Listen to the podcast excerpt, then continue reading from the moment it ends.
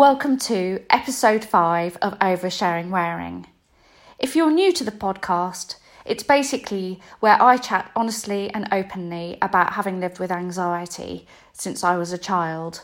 I also throw in some absurd stories along the way to hopefully keep you entertained. So far, I haven't listened to any of the previous episodes of my podcast because A, that would be a bit weird, but I kind of had to because listen to episode 4 because I was really wary of repeating myself.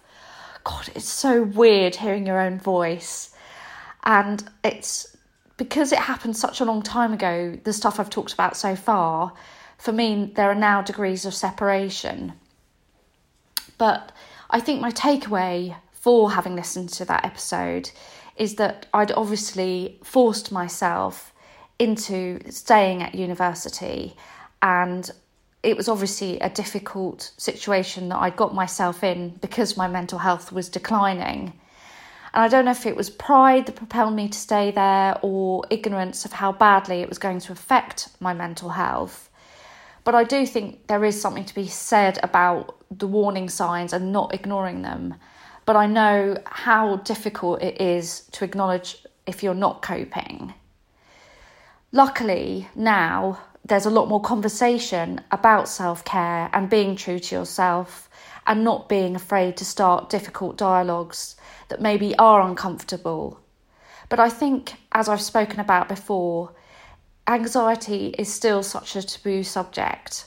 But the sad thing is that it's so much more prevalent in today's society. But I've found with my children's generation, they are a lot more open to new conversations about acceptance and embracing people, no matter what the situation, and I do think that's admirable. It's by breaking down taboos that we can truly start to tackle change, I think, but we're such a long way off tackling mental health with better results. So many people go under the radar and are living with the challenges of mental health unaided. And that has to change. It's not right that people are struggling and not getting the help. But as I said, we're fearful. We don't want to be seen to not be in control. And when you are kind of like wrapped up in a difficult time, you don't trust yourself. And that lack of judgment means that you are in danger of things getting worse and embedding themselves.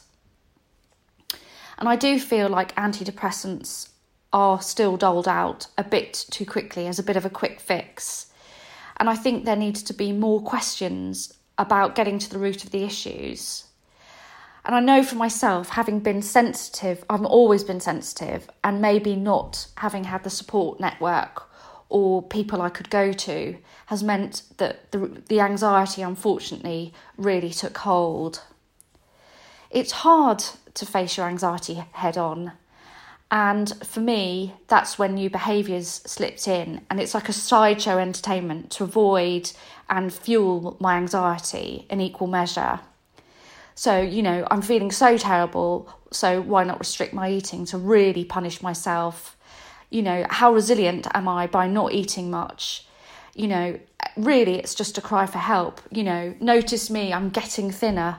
But actually, you are wanting to reach out to people, but you then start to really display negative behaviours that you think you're in control of, but actually they are becoming more in control of you. So, as I stated before, I was moving in with 2 friends and I was cleaning a lot and restricted my diet. I'd started a new job and met someone, really lovely girl, but it was clear that she had an eating disorder, and it didn't take long for me to work through hanging out with her to start measuring my food and watching my intake. And it was so, what annoys me now is I look back and I'm like, it was just so easy just to slip into this incredibly destructive way of living. I didn't have the calories to kind of carry through the day. I was constantly tired and worrying about food all the time and, you know, scared of slipping up and eating something I shouldn't. And I'd stay around my friends quite often and I'd weigh myself. And I remember weighing 8 stone and thinking, my God, I'm fat. And she had weighed herself and she was 7 stone. And I was jealous. And it's ridiculous. And I'm really ashamed of that. But that's where my head was at the time. It was like, I'm trying to gain control again. So if I'm not eating as much, surely I'm, you know, doing a good job on some level of, you know, displaying strength when all I felt was absolute weakness. And it's awful. And I just went along with it, and I didn't see the situation. Nobody did notice it. I mean, people saw I was losing weight, and again, that's applauded. You know, if you're not eating much and you're skinny, you're a good person almost. Like, and appearances do matter. So if you're kind of covering up and leading this kind of secret life in a way, and not eating and looking after yourself, it's just pure destruction. And so I was just cleaning all the time, as I said, and just, I was miserable. I was absolutely miserable. And I thought, right, something's got to change here. So I started volunteering to look after a lovely girl with additional needs once a week. And I really wanted to understand my mind a bit more and to kind of get back into learning. So I started doing a psychology A-level, and don't laugh, but I also like landed this modelling contract, which my brother was a model and I'd always wanted to do it. So I was sort of like trying to turn my life around, and it was okay. I was sort of bobbing along, still on Prozac, and God, that didn't agree with me.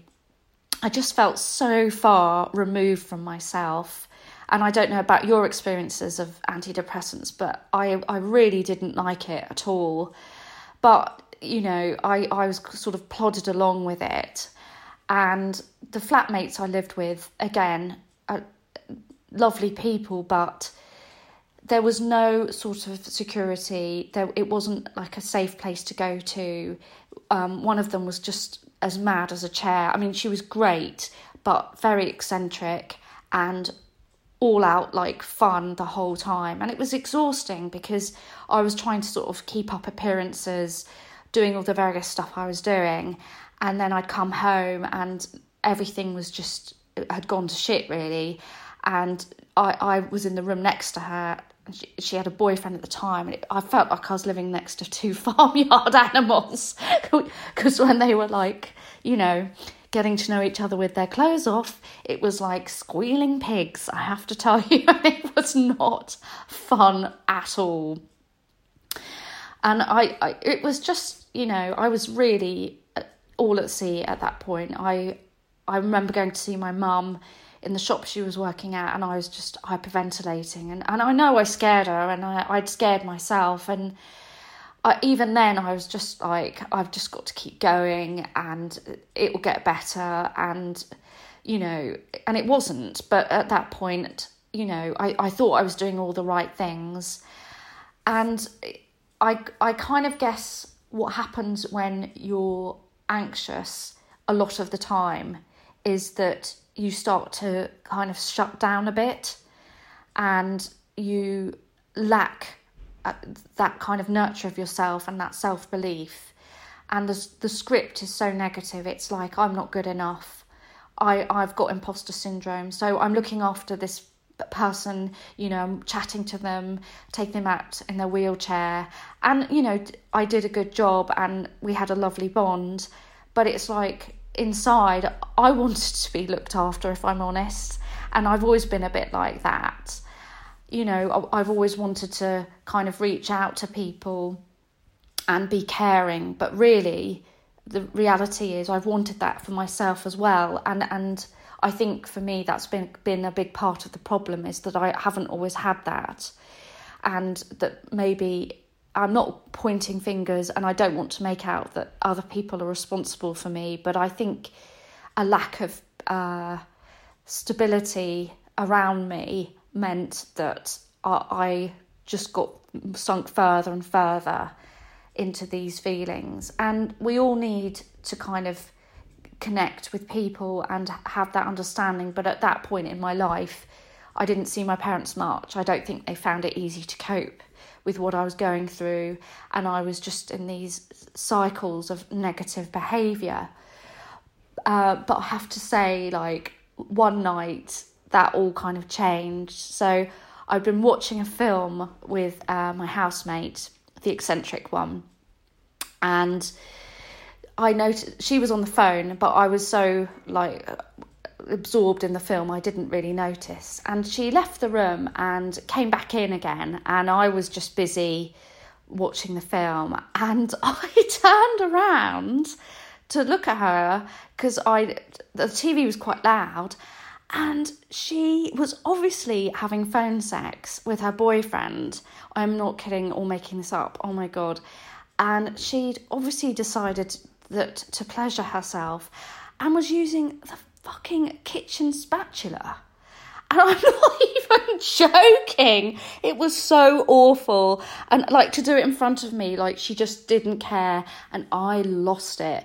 I went up to her bedroom, and I'm ashamed to say that she had this vintage collection of ashtrays, and I started smashing them out the window. And she came running upstairs. She'd obviously put her knickers back on by that point. And I just raged. I just raged at her. And we were both crying, and we agreed that I should move out before I broke something else, like her neck. And I couldn't cope with the behaviour in the house, and so I left. But I mean, how ridiculous! Who would do that? I look back now and I'm like cringing so badly. But sorry about the story. I hope it doesn't offend you. But so I basically was lucky enough to find a couple of friends, male friends that I'd known for a long time, who'd recently moved into a flat and had a spare room. So I moved in with them, and I continued to restrict what I was eating, and was doing a lot of exercise as well.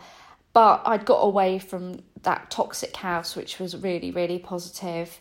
And I was still adrift, I have to say, when I met someone and basically didn't think things through, and the relationship kind of went full throttle really quickly. And within a few days, he was telling me he loved me, which in hindsight, obviously, that's a warning sign, like, whoop, whoop, whoop. Obviously, stay away if someone's being like that quickly. But it's what I wanted to hear. And I think, being honest, he knew that. And after we'd had the date where he'd said he'd loved me, I literally went to Tesco's and bought a cake and basically ate 2/3 of it, a chocolate cake, because it was a relief. It was like, okay, now I can start to be me again. And it was just, from the beginning, it was very up and down. And I remember saying to my friends at the time that I wanted a baby and that I was going to throw caution to the wind. And I just was so selfish, and I didn't think. I just wanted a family, and I wanted stability.